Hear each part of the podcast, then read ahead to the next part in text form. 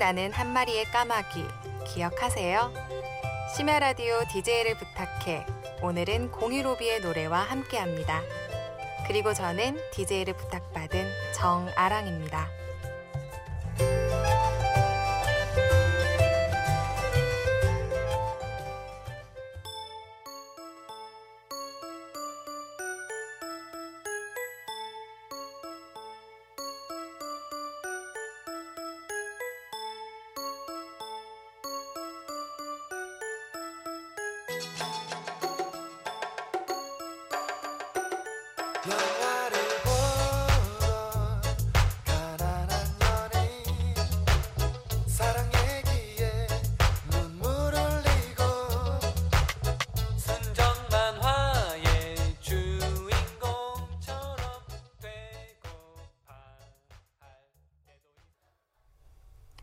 첫곡 수필과 자동차 듣고 오셨습니다. 안녕하세요. 저는 정아랑이라고 하고요. 오늘 두 번째 DJ를 맡게 되었습니다. 또 오니까 설레기도 하고 또 반갑네요. 어, 오늘은 공이로비 노래들로 한 시간 꾸며볼까 하는데요. 공이로비가 한창 전성기를 지날 당시만 해도 대학생 언니 누나들의 수준 높은 문화라고만 생각을 했었어요. 근데 이제는 요즘 대학생들은 알지도 못하는 옛 기억이 되어버렸네요. 그때 추억 생각하면서 한 시간 달려보겠습니다. 그럼 가시기 전에 광고 듣고 올게요. 네, 광고 듣고 오셨습니다. 오늘은 공이로비 얘기로 한 시간 채우고 있습니다. 처음 공이로비가 만들어졌을 때 장호일을 제외하고 멤버들 중 조영곤, 조연찬, 정석원은 원래 무한궤도였잖아요. 그래서 공이로비라는 그룹명도 사실은 공은 무, 일은 한, 오비는 올빗이라고 해서 무한궤도를 뜻한다는 추측도 있었어요. 본인들은 당시에 UB40 같은 그룹이 유행이어서 그냥 영문하고 숫자를 섞어 만들었다고 설명했는데요. 우연이라고 하기에는 너무 딱 들어맞죠. 멤버들은 원래 취미생활로 앨범을 내고 싶었고, 그리고 또 연주자가 주축이 된 그룹을 만들어 보고 싶었다고 하더라고요. 밴드라는 게 같이 하다 보면 아무래도 보컬 위주로 주목을 받으니까요. 그때는 부활은 이승철, 신하위는 뭐 김종서 이런 식으로 어, 요즘에도 CN블루는 아무래도 정용화 씨 위주로, FT 아일랜드는 이용기 씨 위주로 연주하는 멤버들 이름은 잘 모르는 게 일반적이잖아요. 항상 앞에서 부르는 보컬만 주목받고 연주자는 소외되니까 반대로 하고 싶었던 것 같아요. 음, 아무튼 이렇게 대학 생활의 추억으로 만든 앨범에서도 조용히 주목받은 노래가 있습니다. 바로 윤종신 씨가 부른 텅 빈 거리에서인데요.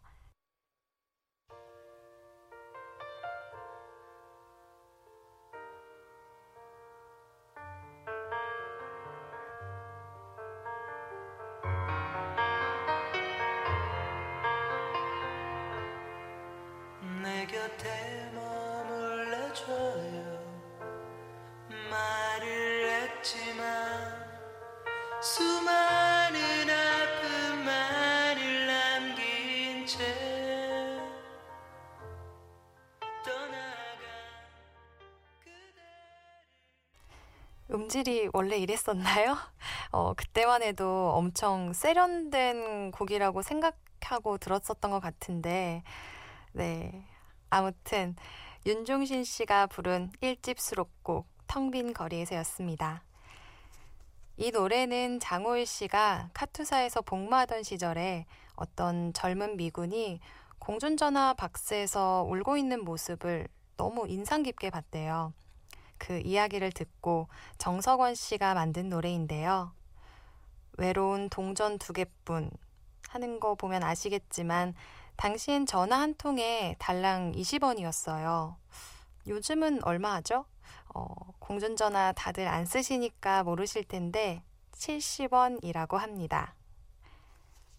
아무튼 노래에서 확인하셨겠지만 이때만 해도 어마어마하게 미성이었던 윤종신 씨의 목소리를 확인하실 수 있습니다. 지금 라디오스타에서 좀 깐죽대는 목소리랑은 완전히 다르죠. 윤종신 씨는 어쨌든 공일오비의 개건 멤버 중 핵심이었고요. 이후에도 친구와 연인, H에게 우리 이렇게 스쳐보내면 이런 명곡을 함께 만들어 왔습니다. 몇 년 전에는 1월에서 6월까지라는 노래로 다시 참여했는데요.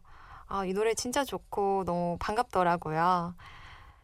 그럼 이야기 나온 김에 윤종신 씨의 미성을 좀 더 들어볼까요?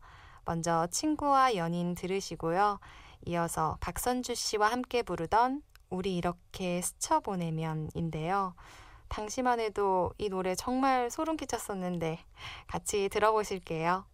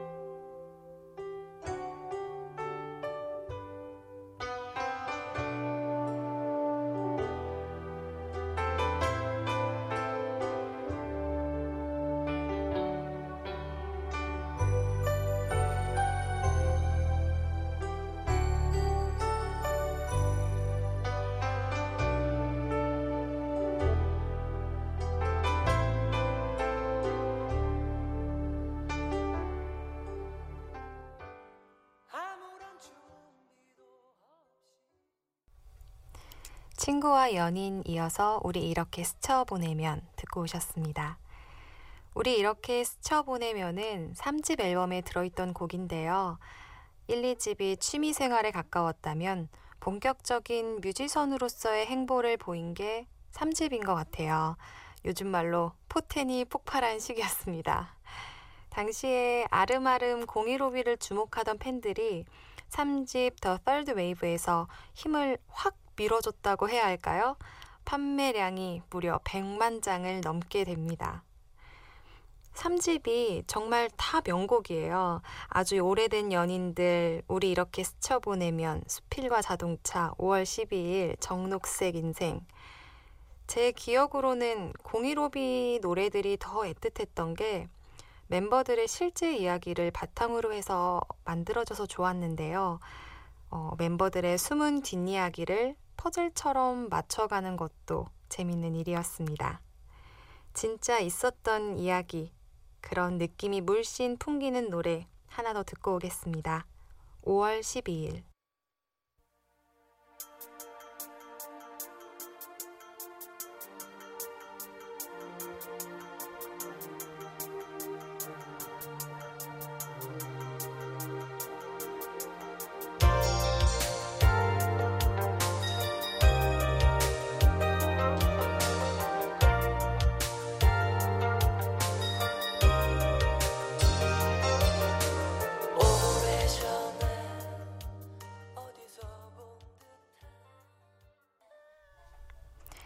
여러분은 지금 심야 라디오 DJ를 부탁해 듣고 계시고요.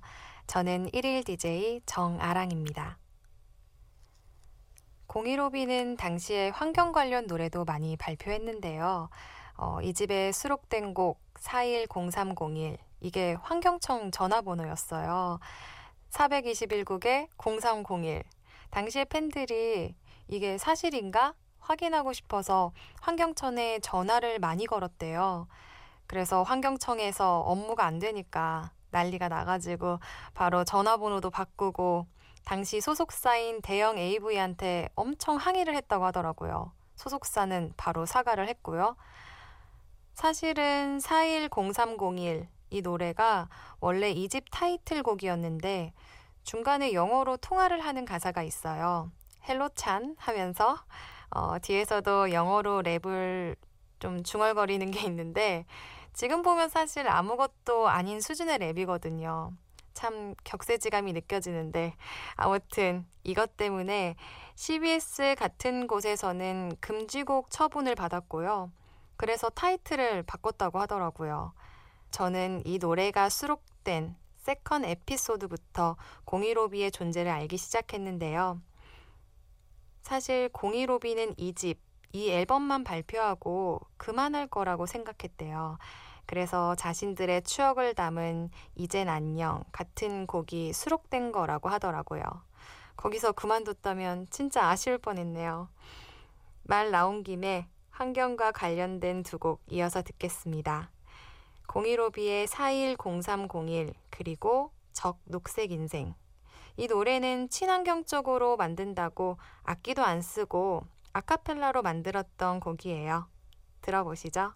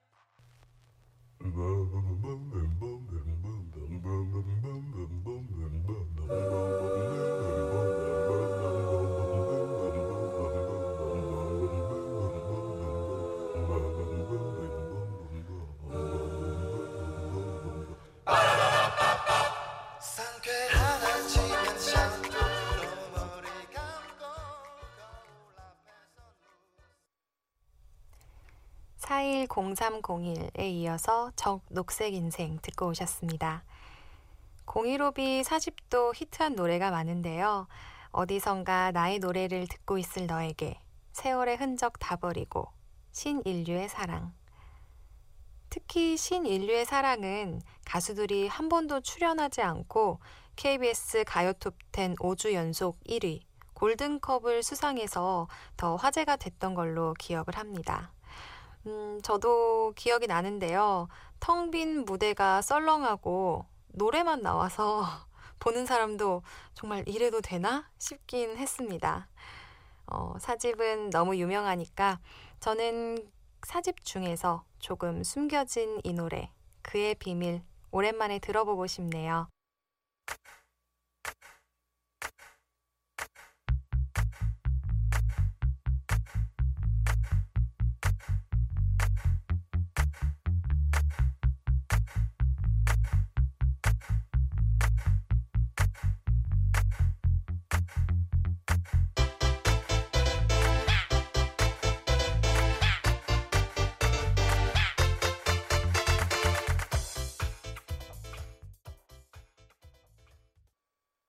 네, 그의 비밀 듣고 오셨습니다. 여러분은 지금 심해 라디오 DJ를 부탁해를 듣고 계시고요. 저는 1일 DJ 정아랑입니다.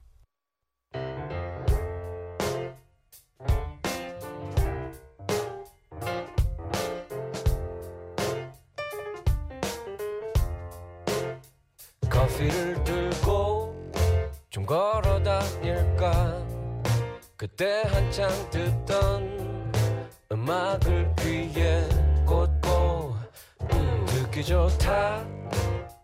네 생각이 난다. 보고 싶다. DJ를 부탁해. 5집은 리메이크 앨범으로 히트를 쳤죠. 저는 처음엔 좀 의아했어요. 가수들이 자기 노래를 해야지 무슨 남의 노래를 다시 부르는데 그게 새 앨범이냐 싶긴 했는데 그런데 이 앨범이 앨범이 또 엄청나게 히트를 합니다. 나미가 부른 슬픈 인연 그리고 조용필이 부른 단발머리를 다시 불렀는데 이게 센세이션을 일으키죠. 그러면서 한국 가요계에 또 리메이크 열풍이 붑니다. 그때 뉴스에서는 현실이 너무 팍팍하니까 다들 과거를 그리워해서 이런 리메이크가 유행이라고 설명해줬던 게 기억이 나는데요. 사실 현실은 맨날 팍팍하지 않나요? 어, 요즘 사는 거 보면 차라리 94년, 95년도 이때쯤이 호시절이었던 것 같기도 합니다. 그리고 지금은 흔하게 쓰는 네티즌이라는 말도 이 앨범에서 만들어졌어요. 넷과 시티즌의 합성어인데요. 바로 5집의 여덟 번째 곡의 제목입니다. 94년도면 인터넷도 제대로 안 굴러가고 어, PC 통신이나 하던 시절이었는데 어찌 이런 말을 만든 건지 역시 선구자적인 면이 있습니다. 음, 말이 또 길어졌네요. 그럼 노래 듣겠습니다. 슬픈 인연 단발머리.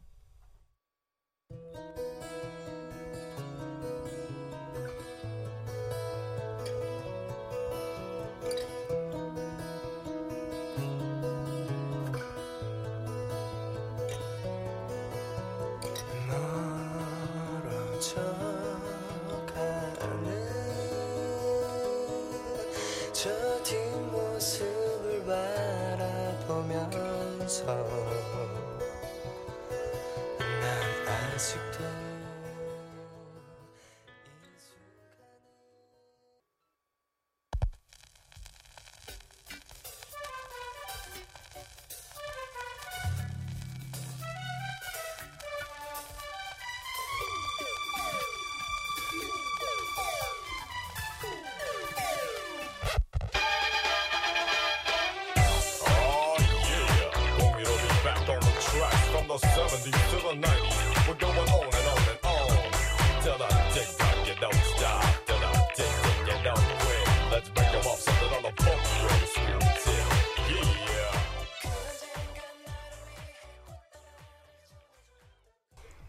슬픈 인연에 이어서 단발머리 듣고 오셨습니다. 단발머리에서 솔리드 이준 씨가 랩을 많이 하는데 어, 잘 들리셨나요? 공이로비가 앨범 속지에서 함께 작업한 솔리드에 대해 자세히 언급을 했었어요. 이후에 솔리드가 함께 주목받는 계기가 되었는데요. 그리고 실제로도 솔리드의 그 다음 앨범이 히트하게 됩니다. 사실 제 기억의 공이로비는 6집까지였던 것 같아요. 이걸 마지막으로 해체한다고 들었었는데 6집에선 너무 실험성 강한 노래를 만들어서 저는 솔직히 좀 듣기 힘들었어요. 구멍가게 소녀, 인간은 인간이다, 21세기 모노리스, 독재자, 콩깍지 이런 노래들이 있었는데 그때만 해도 내가 촌스러워서 그런 건가? 어? 이해하기 어렵다. 공이로비가 이상한 노래를 만들 그룹은 아닌데 이렇게 생각했던 기억이 있네요. 근데 실제로도 30만 장 정도밖에 안 팔린 게 사실이에요. 한쪽에서는 당시 소속사였던 대영 AV를 나와서 그런 거라는 이야기도 있었는데 아무튼 이로써 공일오비는 전성기를 마치게 되는 계기가 됩니다. 이후에도 공일오비는 몇 년 간극으로 앨범을 더 발표하게 되는데요. 다이나믹 듀오, 클래지콰이, 요조 이런 사람들이 이젠 객원으로 나오더라고요. 예전에는 무명 대학 가수들이 불러줬었는데 그래서 그런지 뭐랄까 저 개인적으로는 예전 공이로비 느낌은 좀 안 나는 것 같아서 아쉬워요. 오늘 마지막 곡으로는 그래도 예전 느낌이 좀 나는 공이로비의 곡 1월부터 6월까지 들려드리고 저는 물러갈게요. 한 시간 동안 저의 추억에 함께 탑승해 주셔서 감사합니다. 심야 라디오 DJ를 부탁해. 저는 정아랑이었습니다. 감사합니다. 유난히 춥던 1월 13일 웃음 많던 그 널 처음 만났죠. 한 번도 생일을 남자친구와 보낸 적 없다는 그